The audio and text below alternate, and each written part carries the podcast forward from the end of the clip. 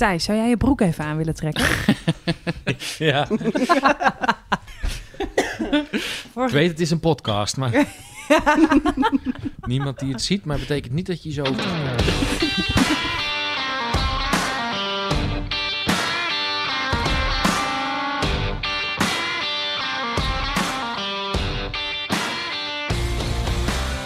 Binge-watch, studieschuld, Instagram, Tinder, ZZP, hypotheek. Van je lang zal ze leven geen hypotheek. Relatie, geen relatie, bindingsangst, verlatingsangst, keuzestress. Welkom in de wereld van OK Millennial. Als we onze voorouders mogen geloven, gaat het geweldig met ons. Zonder koophuis, zonder pensioen, maar in alle vrijheid. Daarover en meer praat ik met psycholoog Thijs Launsbach, filmmaker Emma Westerman en mediator Ai Kramer. Mijn naam is Malou Holshuizen, ik ben schrijfster en dit is OK Millennial, de podcast.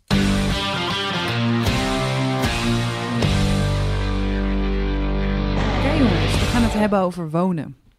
Ik dacht, misschien is het leuk om even je huidige woonsituatie eh, te omschrijven. En ook even te vertellen wanneer je voor het eerst op jezelf woonde. Dus wanneer je het huis uitging. Ike? Nou, ik woon in een appartement, wat een koopappartement is. Dat is voor mij. En ik heb volgens mij mijn, min of meer mijn hele studie nog thuis gewoond. En na mijn studie op mezelf gaan wonen. Oké, geen, geen oordeel. Thijs? Eh, ik, heb, eh, ik ging het huis uit op mijn zeventiende. En toen ging ik eh, wonen in een anti-kraakwoning in Geuze... Nee, niet in Geusveld. In, ja, in Geusveld, Slotermeer. Daarna heb ik ook nog in Osdorp gewoond. Mhm. Allemaal van die plekken waar ik dan eigenlijk even ver van de universiteit vandaan was... dan, eh, ja. dan, dan als ik gewoon in Haarlem zou, eh, gewoond zou hebben. Maar ik vond dat toen heel belangrijk om wel op mezelf te gaan wonen. ja. Ik betaalde geloof ik eh, de 27 euro servicekosten. Dat was wat ik betaalde voor de, Holy shit, had eh, je wel een douche? kamertje. Ik had wel een douche, zeker. Ja. een Ehm, pallet met een tuinslang zeker. Zoiets. Het was niet heel luxe, weet ik nog wel. Het, is nu, het ligt allemaal plat nu. Eh, Het waren allemaal van die eh, slooppanden.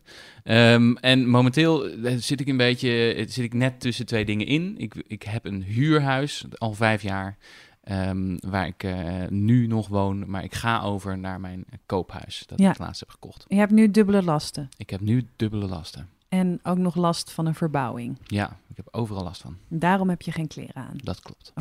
Emma? Eh, ik was net 19 toen ik eh, uit huis ging. Echt meteen aan het begin van mijn studie in Utrecht ben ik toen gaan wonen. En eh, ik, ik wilde gewoon per se in die stad wonen ook meteen. En niet gaan treinen tussen Heemstede en Utrecht, waar mijn ouders woonden. Ehm, toen ben ik op een kamertje gaan wonen bij een hospita. En die kamer heb ik gedeeld met mijn toenmalige beste vriendin. En als je daar nu over nadenkt, denk je, oké, hoe dan? Maar gewoon echt op één kamer, omdat we allebei dachten, ja, we moeten gewoon die stad in. En dan gaan we wel een ander huis vinden. En dat is uiteindelijk ook gebeurd. Dus na een paar maanden had zij via een studentenvereniging een, eh, een kamer. En ik ben daar een tijd blijven wonen. Ja, en Dus dan woon je bij iemand in huis. Ja, dat is heel apart, want je moet dus echt door iemands huis dan. En ik zat dan op de zolderverdieping met je eigen eh, douche dan wel. Eh, en later kwam er ook nog iemand anders in het huis wonen op de verdieping onder mij. In, in zo'n heel klein, wat dan een voormalig babykamertje is geweest, weet in je een wel. bezemkast. Eigenlijk wel, Ja. ja. dat was een, eh, een hospita en die had een eh, hele nare scheiding achter de rug, hoge kosten. En die had dat echt nodig als extra inkomsten. Ah. En jouw woonsituatie nu? Nu inmiddels woon ik in Haarlem in een appartement in het centrum met een huisgenoot. Want, eh, eh, toen mijn relatie uitging, wilde ik niet het huis uit, omdat het een heel relaxed huis is. Ehm, dus sindsdien woon ik met, eh, met huisgenoten. En dat zijn altijd eh, eh, vriendinnen geweest, dus mensen die ik al kende. Ja. En we mogen er altijd eh, opnemen. Inderdaad, we zitten er nu. Ja. ja. Malou. Ik ging, eh, ik geloof ook dat ik iets van 19 was, dat ik het huis uitging. En daarvoor woonde ik eigenlijk al eh, bij een vriendje, bij een verkering die ik had eh, in Arnhem. En toen dat uitging, toen had ik vrij snel iets eh, voor mezelf. Dat was in Heemskerk. En dat was boven het café waar ik ook werkte. En het was best wel een groot huis. Daar woonde ik met twee andere jongens. En dat was een beetje de inloophut van half Heemskerk. En dan voornamelijk van half dronken Heemskerk. Dus als iedereen lam was en eh, de kroeg uitging of de kroegen waren dicht, dan, eh, ja, dan gingen ze gewoon met de trap omhoog. En dan kwamen mensen daar eh, nog drinken. Gewoon random mensen die jullie niet kenden? Ja, of- nou ook vaak mensen die ik niet kende. Maar dat kwam omdat de jongens waar ik mee woonde, die werkten ook allebei in de horeca. Oh. Dus ja, dan ken je gewoon iedereen. En iedereen bracht altijd wel iemand mee. En ehm, ja, het was gekkenwerk. Het was gekkenhuis. Het was... ehm, eh, ja, ik denk dat ik, eh, als ik daar nog een jaar had, had gewoond... dat ik dan wel een eh, levertransplantatie nodig had gehad achteraf. Ja, het was wel heftig. En ehm, Klinkt ook als weinig privacy. ja, ja, nou ja, het was, een heel, het was dus een heel groot huis. Mhm. Het was ook de eigenaar van eh, het restaurant daaronder was de eigenaar. En die had daar dan ook zijn kantoor. En het was eigenlijk gewoon een leegstaande ruimte. Mhm. En ik mocht daar wonen en die gasten die werkten ook daar. Dus het was, eh, ik geloof dat ik iets van 350 euro betaalde voor echt een heel groot huis. Dus dat was wel, was wel goed. Eh, of in ieder geval betaalbaar. Want nu, nu woon ik in, in Amsterdam, in Bos en Lommer.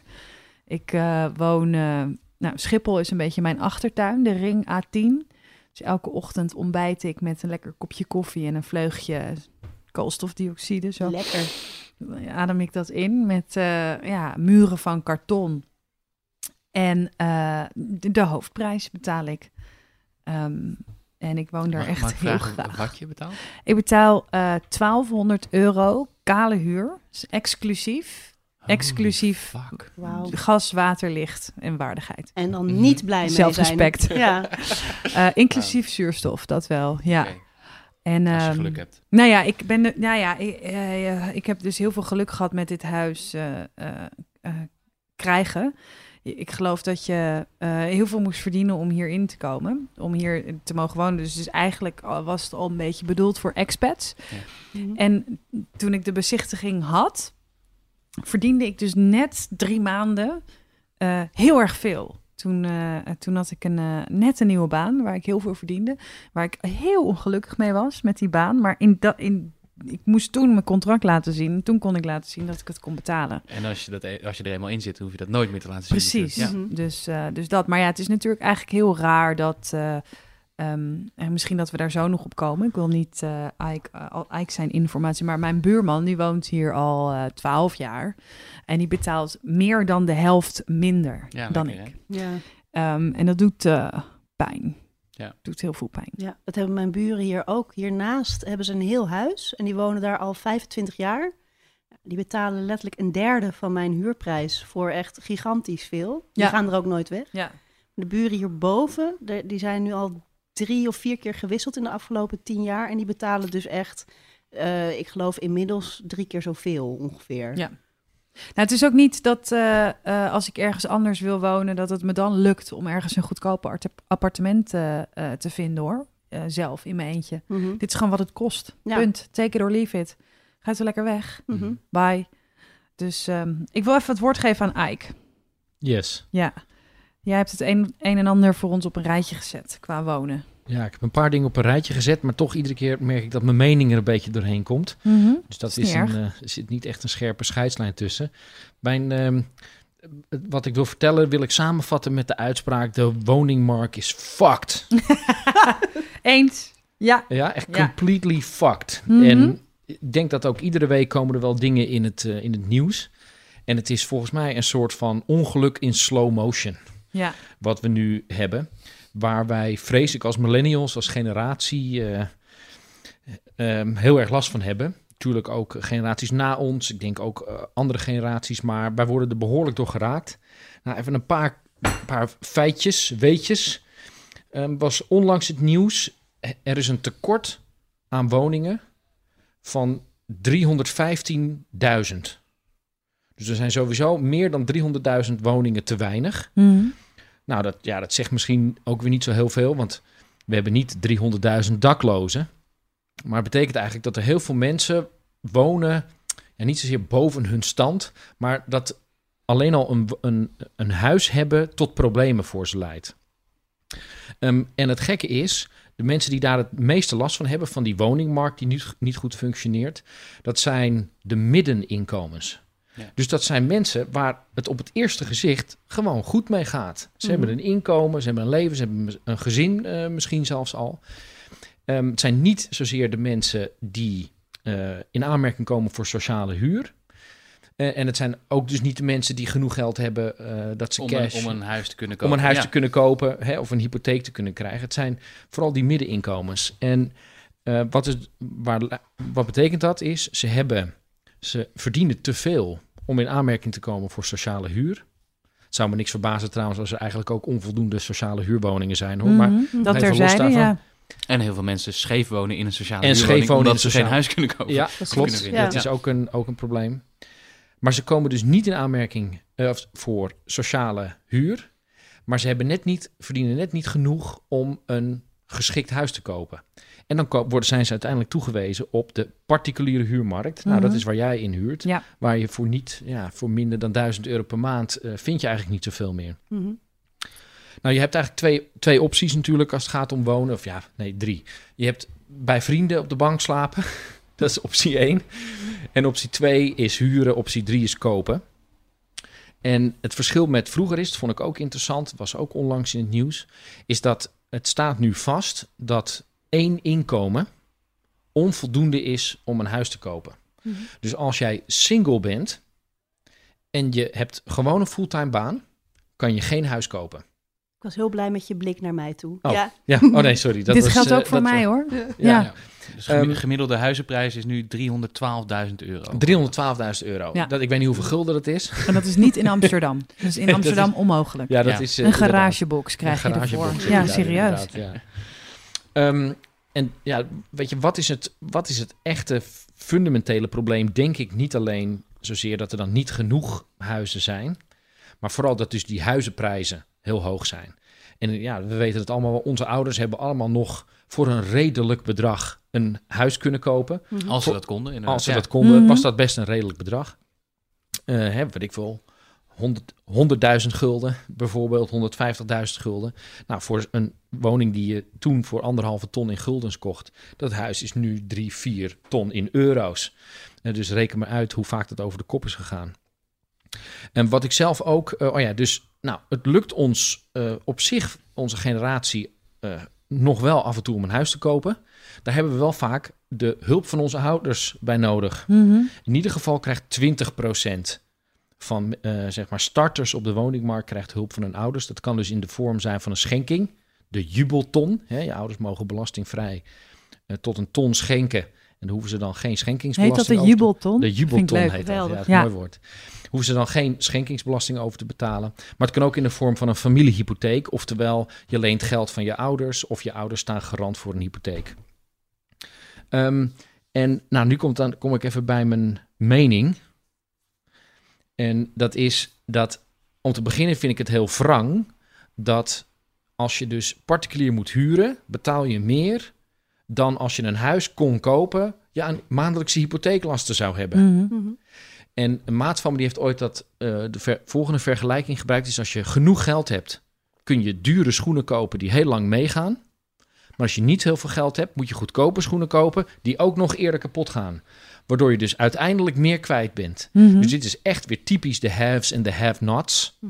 Hoe meer geld je hebt, hoe goedkoper je leeft. Goeie vergelijking. Ja, ik vind het echt heel wrang. Heel wrang. Nou, dan de- mijn andere mening. En dat is, kijk, iedereen kijkt nu toch weer naar de overheid om dit probleem op te gaan lossen. De overheid moet stimuleren dat er meer gebouwd wordt. Hè, kijk eens naar de gemeente of ze kijken naar het Rijk. En ik vraag me af of dat dus wel gaat lukken. Ik denk ook dat wij zelf als, eh, als generatie misschien ook onze, ja, er toch wat praktischer, wat slimmer eh, mee bezig moeten zijn. En ook onze verwachtingen moeten bijstellen. Ze hebben onderzocht. En dat is dat tot toch de meeste mensen dromen bijvoorbeeld van een mooi huis. Het liefst vrijstaand met een mooie tuin. Maar we leven in een heel klein landje. Dus de vraag is of daar wel ruimte voor is en of dat nu dus eh, haalbaar is. Mhm. Ehm, ik heb toen de tijd, was ik de hele tijd naar een huis aan het kijken, maar uiteindelijk gekozen voor een appartement. En dat is eh, een hele slimme keuze geweest. Want daardoor heb ik eh, geen financiële zorgen die ik wel had gehad als ik een huis had gekocht wat eigenlijk net te duur was voor mezelf. Mag ik daar... Ik, ik ben me, me heel erg eens met, met een hele hoop wat je zegt. Alleen er is hier wel een, klein- een klein probleem. Mhm. Namelijk dat je het doet voorkomen alsof het een keuze is om een goedkoper huis te vinden. Eh, en dat is, dat is nou maar- maar net de vraag. Ik geloof dat de meeste concurrentie op de woningmarkt zit tussen de anderhalve ton en de drie ton. Hè, dat is, het zijn eigenlijk de huizen waar jij het nu over hebt. Die zijn bijna niet meer te vinden, omdat je dan niet alleen als starter concurreert op een hele, in een hele kleine pool met, met huizen waar je uit zou kunnen kiezen potentieel, maar je concurreert ook nog met speculanten die dit, dit soort huizen gewoon als een soort uh, uh, een speculatieobject Ja, zeker. gebruiken. Dus die kopen Ja. gewoon met cash en eh, een, een, paar, een paar, misschien wel een ton bijna boven de vraagprijs, kopen gewoon zo'n huis onder je neus weg.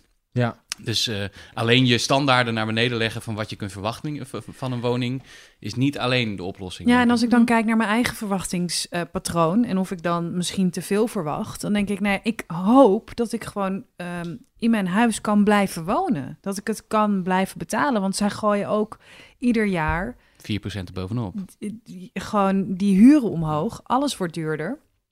Ehm, ik weet niet hoe lang ik hier kan blijven wonen. En dan kan ik nergens anders meer wonen. Ja. Want ik wil alleen blijven wonen. Ik, ik heb een relatie, en, maar wij kiezen ervoor om niet samen te wonen. Mhm. Ehm, eh, en ja, eigenlijk is alles ingericht. En helemaal de woningmarkt is ingericht op duo's. ja precies. Dus als jij alleen wil blijven wonen, Mhm. ehm, het liefst in de stad, dat wordt gewoon onrealistisch. Mhm. En dat is, dat is, daarin delen we denk ik allemaal wel dezelfde mening, dat het, dat het van de gekke is. Ik liep vanmorgen door de Jordaan in Amsterdam ehm, en ik liep eh, met mijn vriend en, en ik dacht, zelfs als wij samen zijn, ehm, zouden we hier niet kunnen wonen. Want als je kinderen hebt, dan kan je helemaal, hij heeft kinderen, dus dan, dan word je de stad uitgebonjourd. Alleen kan het niet. Het was een beetje, het is nu al- als ik door Amsterdam loop, is het net alsof ik door het Rijksmuseum loop. Je kijkt naar objecten waar je gewoon, dat gaat gewoon nooit van zo lang zal het leven van jou zijn. Het is gewoon alleen nog maar om naar te kijken. ja. Mhm. Alleen nog, en misschien om van te dromen.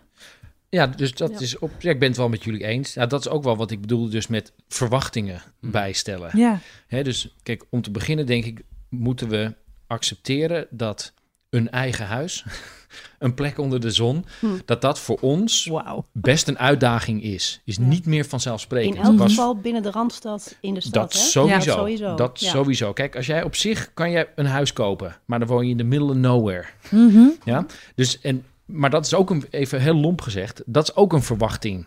Dat je dus wil blijven wonen in een stad die wordt overgenomen door speculanten. Mhm. Daar willen blijven wonen is terecht, is jouw goed recht, maar is ook een verwachting. Dus ook gewoon hoe de wereld zich ontwikkelt. Dus als jij een boerderijtje wil, hè, bij wijze van spreken, dat is op zich binnen je bereik. Maar dan woon je wel in the middle of nowhere. Mhm. En dan moet je daar dus je hele leven zou je daarop aan moeten passen. Dus ik denk wel dat dat is wat ik bedoel met dat we daar denk ik toch wat nog wat ondernemender in moeten worden.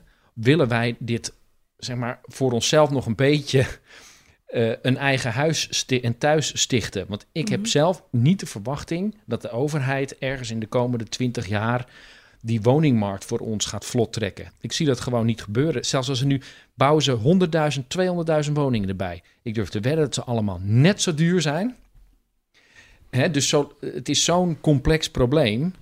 En de staat heeft er ook belang bij, hè, want het heeft met de rentestand te maken en weet ik veel wat allemaal. Dus wat ik even eh, ter afsluiting van, van mijn Mhm. betoog, dan heb je tegenwoordig heb je iets en dat vind ik heel mooi eh, symbolisch en dat is een tiny house. Ja. En dat is dus de trend Mhm. om een klein, ik geloof meestal een vrijstaand huis, Ja, wat heel klein is, maximaal 50 vierkante meter. maximaal 50 vierkante meter, het liefst wel een beetje een groene omgeving, ehm, waar, waar alles gewoon een maatje kleiner is. En dat eh, in, in Heemstede, waar ik in de gemeenteraad zit, eh, proberen we daar ook wat ruimte voor te creëren. Dat, eh, dat, daar, dat mensen tiny houses mogen gaan neerzetten. En dat is wel iets, ja, ik vind het wel symbolisch. Vaak een tiny house ook meer gekoppeld aan duurzaamheid, Ja. hè, dus Mhm. zelfvoorzienend. Dus ja, ik denk dat dat wel een mooi symbool Hoe zou werkt dat? kunnen zijn. Koop je dan een kavel? Koop je dan een stuk grond? Ja, dan Ja. koop je een stuk meestal grond of je... Ja, en dan je- mag je daar een... eh, dan bouw je daar zelf ja. je, zo'n, je huis. zo'n bouwpakket eigenlijk Ja. is dat Ja, toch? ja. En En dan ik of vind op wielen of eh, vast, toch? Mag allebei. Ja, als het op wielen is, dan wordt het een beetje een woonwagen natuurlijk. Mhm. Daar hebben misschien millennials weer negatieve associaties mee. Terwijl trouwens af en toe zie je woonwagens, het zijn gewoon villa's. Ja. Hè? Dat, maar er zitten er wel altijd ergens nog een paar wieltjes onder, hè? want Ja. anders mag het niet. Vind ik wel grappig. Maar ik vind zo'n tiny house vind ik wel een symbool Mhm. voor wat misschien het eigen huis van de millennial, hoe dat eruit ziet. Ja, maar het is eigenlijk gewoon een schuur. Eigenlijk wat je zegt is, je kan in een schuur gaan wonen. Ja, in een schuur in the is- middle of Je kan nowhere. het lekker een tiny house gaan noemen.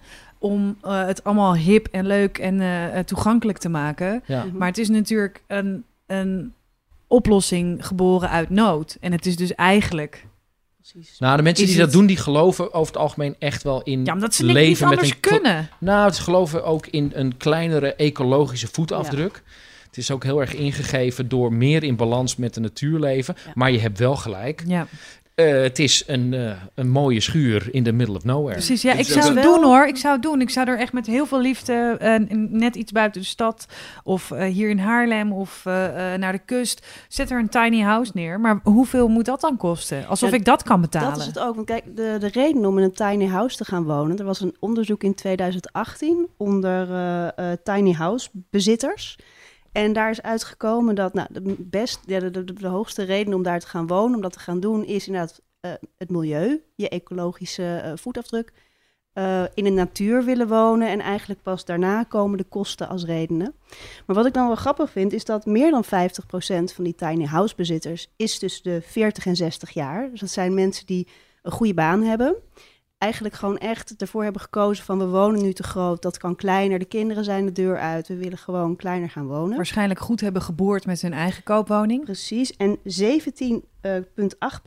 is tussen de 21 en 30 jaar. En dat is afgenomen de afgelopen jaren. En 16,5% is tussen de 31 en 40 jaar. Dus het is niet per se zo dat het, een, een, een, een, het wordt omarmd op grootschalige wijze door, door millennials. Maar het is inderdaad vooral weer inderdaad kleiner gaan wonen. Voordeel eh, van, van bestaande huizenbezitters. Maar voordeel is natuurlijk wel dat je daardoor weer wat meer doorstroming kan krijgen. Want volgens mij is dat ook een probleem. Als ik kijk naar de straat van mijn ouders, zitten daar allemaal oudere mensen. eh, sorry, pap, mam, maar oudere mensen in een gigantisch huis soms. Nou, bokken.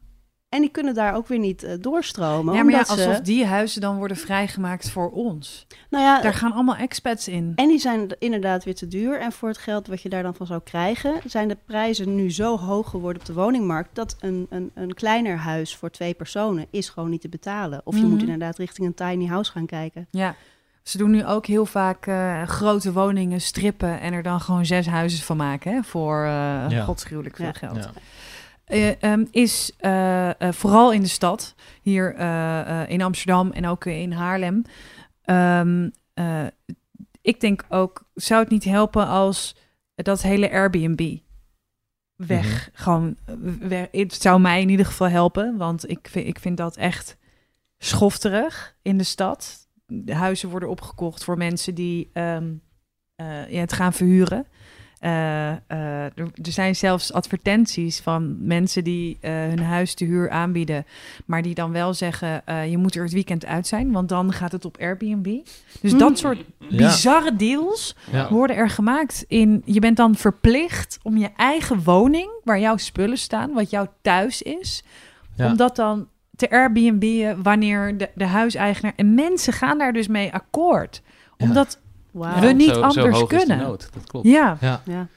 Ja, ik, ik, ik weet niet of dat een oplossing gaat bieden voor het hele probleem. Het zal vast oplossingen bieden voor een ander probleem. Namelijk dat je nu hele wijken hebt in Amsterdam bijvoorbeeld... waar geen mensen meer wonen. Omdat, omdat daar gewoon alleen maar Airbnb's ja, zijn. Wat een slagveld Ehm, ook. Oh. Maar eh, hè, het, het gaat natuurlijk wel... Kijk, ehm, een tijd geleden was er ook nog een ander middel tegen leegstand... of tegen speculeren op de woningmarkt. Kraken. Kraken. Ja. Mhm. Ehm, hè, dat is ook wel... Mijn verleden ligt daar een beetje. Heb jij, heb jij Ehm, gekraakt? Ik heb wel eens toevallig hier in de straat waar we nu zitten... eh, meegedaan aan het kraken van een pand voor een weggeefwinkel. Ja, een leegstaand pand. Ik heb zelf nooit gewoond in een kraakpand... Mhm. Uh, maar ik was wel betrokken bij die, bij die uh, scene uh, destijds. En dat was ook zo, dat was zoiets. Het bestaat nu niet meer, want het mag niet meer. Het is, hè, het, is, het is verboden al een aantal jaar. Maar dat was echt iets waarmee je een vuist kon maken naar Ja. leegstand in de stad. En mensen die uh, panden opkochten. Hè. Je, je hebt bijvoorbeeld uh, een van die telgen van de Oranjes. Hè, die be bezit uh, half Amsterdam ja, zo Prins ongeveer huizen. junior. Um, en die, die kun je ook lekker leeg laten staan natuurlijk, hè, want die worden meer waard. En dat is ook een van Ja. de een onderdeel van het speculeren ermee. En dat is een vuist die je kon maken daar tegen. Want dan kon je gewoon zeggen, nou oké, dit, dit, huis is meer dan een jaar leeg. Ik kraak het. Nou is het, uh, nou is het van ons. Tot je kunt laten zien dat je er een bestemming mee hebt. Mhm. Uh, en dan ga je dan weer weg uit zo'n pand. Um, Maar ik weet niet, ja, ik, weet niet of, dat, of het Airbnb, als je dat verbiedt, dat dit het probleem gaat oplossen. Ik denk dat het veel meer is het, het speculeren met panden die gewoon in deze eh, markt gewoon veel meer waard worden en over de kop gaan qua Mm. prijs. Dat is hetgene waar je, eh, waar je de meeste eh, inkomsten van aant, eh, haalt als huisjesmelker volgens mij. Ja, gaan wij dezelfde kant op? Kan iemand er antwoord op geven als bijvoorbeeld een Londen of een, een New York? Dat het gewoon eigenlijk een, een uiteindelijk een onbewoonbare stad voor oorspronkelijke eh, stedelingen wordt? Ja, dat denk ik wel. Zeker in, in, in Amsterdam wel. Een kut aflevering. Ja.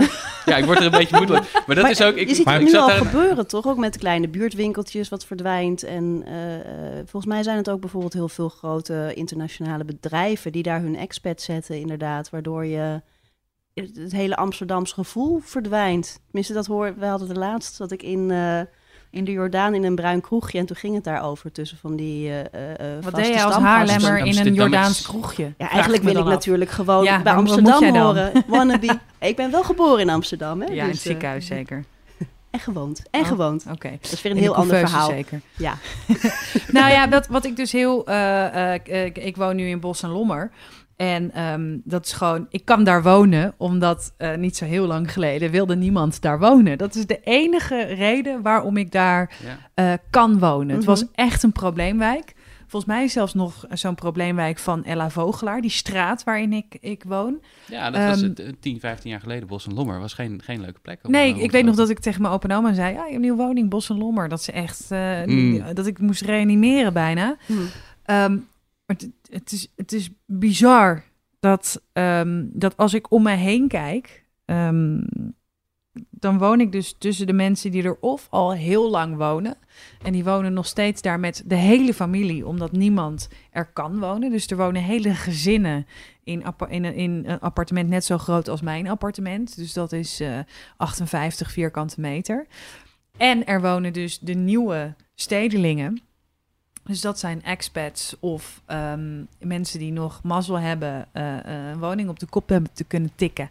Eh, omdat ze met z'n tweeën gewoon goed verdienen. Mhm.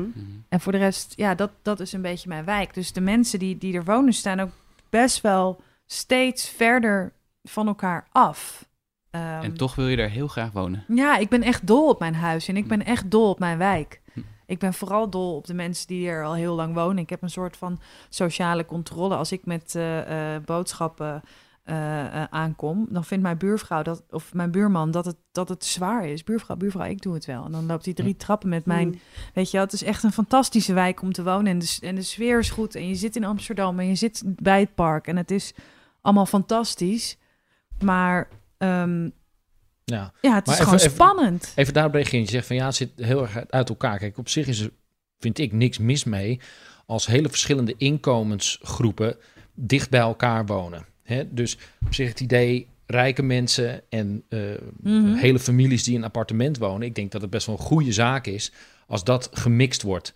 Want het, het andere, het alternatief is dus dat je gated communities voor rijke mensen hebt Ja, en precies. ghetto's. Maar alle Turkse koffiewinkels, theewinkels en zo worden nu wel allemaal hippe koffietentjes. Voor, dus de, de, Ja, het maar of het nou een Turkse- wordt ook heel anders. Ja, precies. Maar of het nou een Turkse Nou ja, theetoko betekent- is of een hip koffietentje. Het is wel gewoon een sociale gebeurtenis. Het is alleen jammer dat zeg maar, in de Turkse eh theetoko alleen hè, zeg maar geen eh, autochtone Nederlanders Jawel, komen. dat- Dat, is wel weer jammer. Nou ja, dat, dat gebeurde dus wel hier. ja. En nu eigenlijk, dat, dat maar die zie ik expats nu. die doen dat niet. Dus dat, dat geloof Ja. ik wel. Mhm. Maar misschien nog even één ander ding. Want ik, ik, ehm, ehm, ik, leef, ik leef met je mee. Snap ik helemaal. Toch. Komt er maar, ja. Nou ja, daar, waarom? Kijk, als wij graag willen... Ja, als we allemaal in Amsterdam willen wonen, dan wordt het eh, moeilijk, inderdaad. Mhm. Dus als ik zelf denk, ik geef eerlijk toe, ik droom van een villa met een zwembad. Weet je, dat is nu nog niet binnen mijn bereik, maar dat is wel wat ik wil. Dus daar werk ik wel naartoe. En ik ben al, het appartement wat ik nu heb, daar heb ik heel lang naartoe gewerkt om dat te doen. En je zei net ook, heb je wel gelijk, je moet de mazzel hebben dat je een eh, appartement eh, kunt krijgen, dat je Ja. nog net kan betalen. Maar de mensen die nu, ook van onze generatie, die een huis kunnen kopen, of het nou een appartement is, of een eh drie onder één kap, of net misschien een hoekhuis, die werken daar echt keihard voor. Die hebben gewoon allebei, weet je, twee, twee inkomens. En die werken niet part-time, die werken dik fulltime. En die werken jaren en jaren werken ze daar naartoe. Hm. Dus je moet inderdaad wel geluk hebben. Maar mijn ervaring is wel, ook de, eh, ik zelf of de, mijn vrienden die ik heb die echt een mooi huis hebben, die hebben geen geluk gehad. Die Ja, maar daar- ik ben het die hebben daar heel hard voor gewerkt, want het kost ongelooflijk veel geld. Voor, hè, als jij een huis wil kopen, maat van me heeft een huis gekocht van 7 ton, meer dan 7 ton. Dus ja, maar de, die jongen die doet niks anders dan werken. En die, die heeft daar gewoon, denk ik, misschien wel 10, 15 jaar naartoe gewerkt. Hè? Eerst een kleine huis, dan nog een groter huis, nog een groter huis. En nu woont hij in Ja, maar dat is wel, hij heeft wel hoekhuis. 15 jaar geleden al een huis Mhm, dat is kunnen, het punt. kunnen Hij kopen. Dat is het punt. Je, je, je bent ergens moet je beginnen, maar wij kunnen nergens beginnen. Ja, maar dat dit, is het. deze en jongen is ook gewoon ik een hoef niet millennial. per se in, in Amsterdam te wonen, hè? Want, maar in Haarlem lukt het me nu ook niet meer. In Nee, Utrecht Haarlem lukt het het me ook niet. Klopt, Het- klopt. als, ik, als ik in mijn eigen omgeving wil wonen, dat lukt gewoon niet meer. Zelfs in Heemskerk, Beverwijk, waar mijn ouders wonen. Mhm. Eh, Wormer, eh, Zaanstad, Zaandijk, Ilpendam. Al die Amsterdammers ze worden er doodziek van daar. Die komen allemaal naar die kleine dorpjes om Amsterdam heen. Maar als jij, maar Om daar te snap wonen. Maar ik snap niet... Kijk, als jij gewoon een 9 tot 5 commerciële job hebt... en je bent bereid om weer in Heemskerk of waar dan ook te gaan wonen... dan kan je echt wel een huis of een appartement kopen. Ja, maar dat, dat is, nee, Dat dat, is dat- belachelijk. Want Ja, dat kan wel, maar het is niet... Het is waarschijnlijk niet... ik, Nou, ik wil ik- toch niet het is niet je droomhuis. Het is niet je wil- Nee, droomhuis. het is niet mijn leven meer. Mijn Precies, leven is de precies. stad. Ja. En je kan niet eh, zeggen, ja, maar daar kies je zelf voor, want jij moet nou zo nodig in de stad wonen. Dat is, het is, dat, Maar dat is dat toch een keus? Ja, maar dat is wel toch niet zo dat als jij buiten- victim, ja. Nee, dat is niet blaming the victim. Het, waar, waar, waar ik voor wil pleiten is... wij hebben bepaalde verwachtingen. Heel terecht, omdat we nou eenmaal de generaties voor ons... ook in mooie huizen zien wonen. En dat willen we ook graag. En als we een serie kijken, wonen ze ook altijd in een heel mooi groot huis. hè. Maar daar gaat het niet. Het gaat niet om een mooi groot huis. Het gaat om een woning. Ik, prima als je mij op 40 vierkante meter zet. Als ik er maar mag wonen en als ik er mag blijven wonen... dat ik ook zeker weet dat ik het over vijf jaar nog kan betalen. Dat is niet, dat is niet te veel gevraagd, toch? Dat nee, is ik niet... vind het zeker niet te veel gevraagd. Maar, maar het enige wat ik wil zeggen is... stel je voor, jouw droom is een koophuis. Ja? Dat is in principe binnen je bereik. Maar daar zit een hele andere, inderdaad ook een hele andere levensstijl aan vast. Dus op jezelf willen blijven wonen. En ook een creatief beroep wat je ook hebt. Ja, dat is, daar is het heel lastig voor.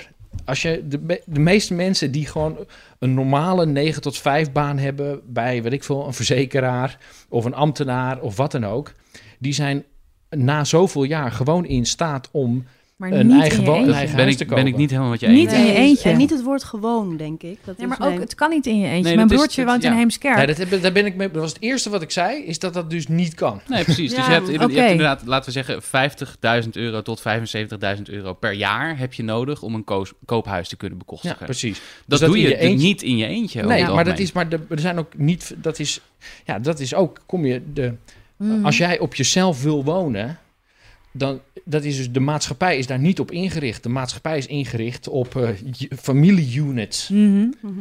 Dus ja, en dat is, nou, ik vind het ook te ver om te zeggen, dat is dan je eigen keus. Dat is niet wat ik bedoel te zeggen. Maar dat betekent dus, dat er zijn wel gewoon maatschappelijke factoren waar we rekening mee moeten houden. Maar is het dan niet gewoon... Kijk, de realiteit is dit, wat we nu al bespreken. Maar ik denk ook, maar is het dan niet gewoon het, het moment gekomen om het gaan omdenken? En te gaan denken, oké, als er dus geen huizen zijn die betaalbaar zijn en waar we in kunnen komen. En bijvoorbeeld als je single bent en ZZP'er of je hebt nog net niet genoeg eh, verdiend of noem maar op. Kijk, je hebt nu bijvoorbeeld ook mensen die samen een, een, een, een hofje gaan bouwen. Hier in Schalkwijk is dat eh, gaande bijvoorbeeld. En dat is geen korte termijnsplan. Ik bedoel, daar moet je echt wel lange adem voor hebben. Maar ik geloof dat ze er nu volgend jaar gaan opleveren, volgend jaar gaan wonen, na drie jaar ongeveer. En dat is inclusief het ontwerpen, toestemming vragen aan de gemeente. Die gaat zelfs een nieuwe straatnaam voor ze Mhm. aanleggen. Ehm, en dat zijn allemaal millennials die gaan denken, oké, wij willen en duurzaam wonen en er is nergens een plek wat wij kunnen betalen. We gaan dit zelf doen. En die hebben dat allemaal zelf ontworpen. Ja, maar ja, daar moet je ook En- wel de ruimte voor krijgen. Tuurlijk, maar het is wel, dat, dat vind ik dus. Je kan gaan denken, oké, als het er niet is, dan kunnen we gaan kijken hoe dan. Of ouders van een vriendin van mij, dat vind ik nog steeds een heel mooi eh, voorbeeld. Die wonen eh, in een heel groot landhuis gigantisch met acht gezinnen. En die zijn in der tijd in de jaren tachtig, oké, lagere huizenprijzen. Maar in de jaren tachtig dachten ze, los kunnen we niet een huis wat we willen uh, hebben kopen. We gaan het met z'n allen doen. En die wonen nog steeds, al die stellen, nu de kinderen het huis uit zijn, in dat pand. In een woongroep, ja. Ja, in een heel, nou, en niet een woongroep, dus we hebben geen uh, gemeenschappelijke ruimte, behalve dus die tuin, die gigantisch is eromheen.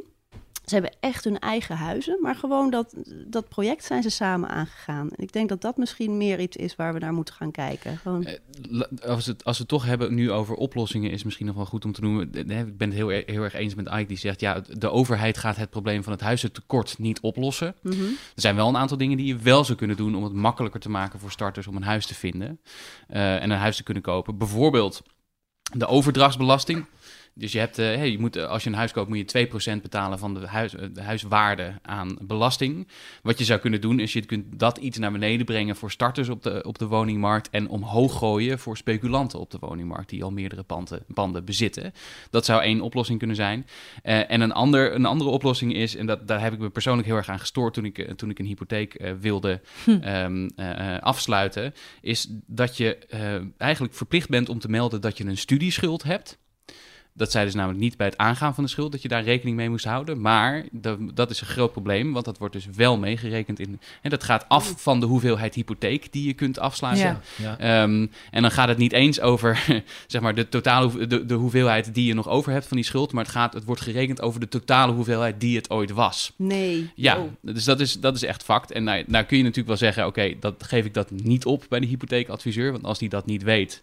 Uh, dan, dan rekent hij dat niet mee. Maar dat is ook een beetje tricky. Mm -hmm. uh, maar je zou, volgens mij is het gewoon een redelijk makkelijke uh, politieke beslissing om te zeggen: die studieschuld die mensen maken, die nu mensen ook verplicht moeten aangaan op het moment dat ze moeten lenen voor hun studie, die moet je dus gewoon niet meerekenen ja. in de hoeveelheid Ja. schuld, de, de, de, hypotheek die mensen kunnen Dat is afsluiten. ook echt een heel bizar, want toen ik uh, die studieschuld maakte, toen was de regel nog dat, ze daar, dat daar niet naar gekeken werd. En dat is dus Ja. inmiddels, dus eigenlijk zeg je ja tegen iets, wat dan daarna...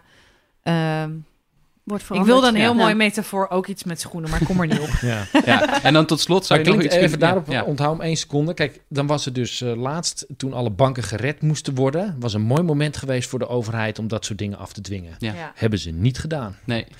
Nee, Dus- er, stond, ook een je- mooi, mooi opinieartikel in de NRC eh, afgelopen weekend van Philip Huff, die, die hier over dit soort dingen veel schrijft. En die had het over een voorstel van de eh, econoom Thomas Piketty. Hè, die heeft net een Mhm. nieuw boek uitgebracht. En die zegt eigenlijk wat je moet doen is de mega-inkomens, van, hè, de mega-vermogens van miljarden of tientallen miljoenen, die moet je heel erg gaan belasten. En wat je met dat belastinggeld eh, moet doen, is alle 25-jarigen een ton geven als startkapitaal. Ja. Ehm, Klinkt Vond ik wel een interessante, interessante eh, proefballonnetje.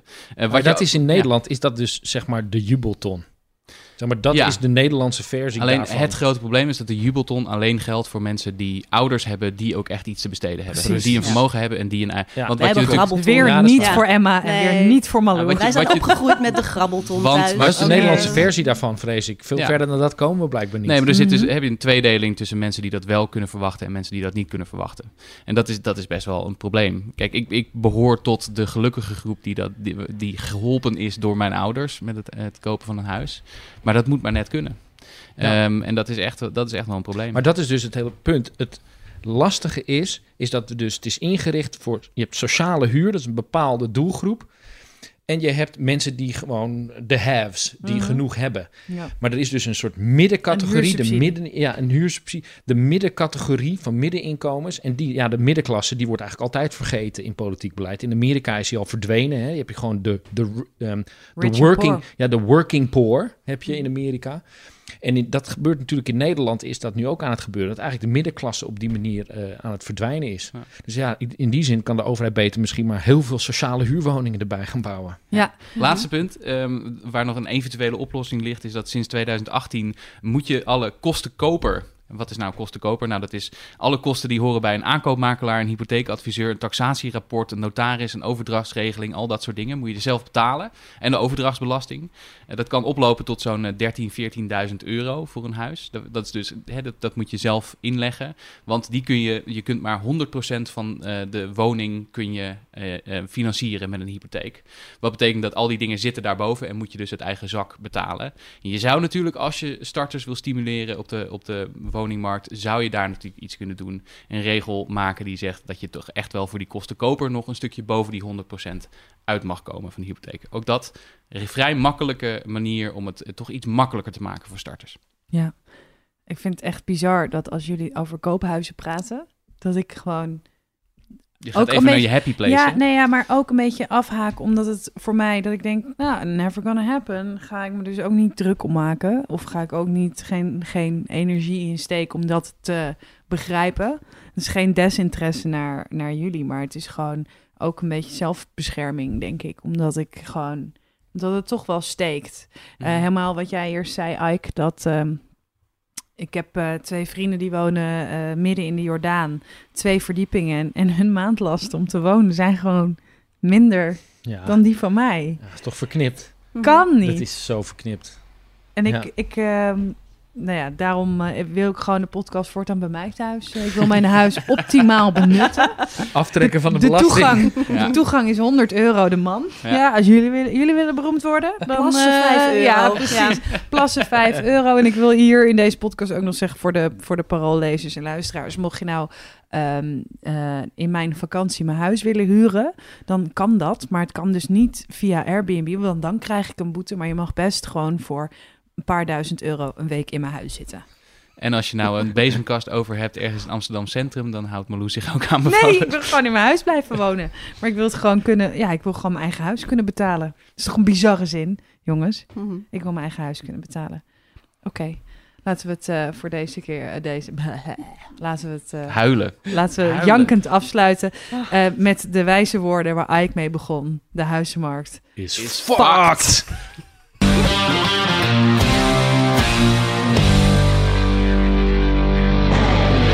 Luisterde naar OK Millennial, de podcast van Het Parool. Post, vragen en opmerkingen, die mogen naar okmillennial.parool.nl. Abonneer je op onze podcast, want dan download je hem vanzelf... en dan hoef je daar in ieder geval niet meer over na te denken. Over twee weken dan praten we verder. Dan zijn we er weer. Emma Westerman, Ai Kramer en Thijs Launsbach. OK Millennial, de podcast. Mijn naam is Malou Holshuizen en de groetjes. Doei!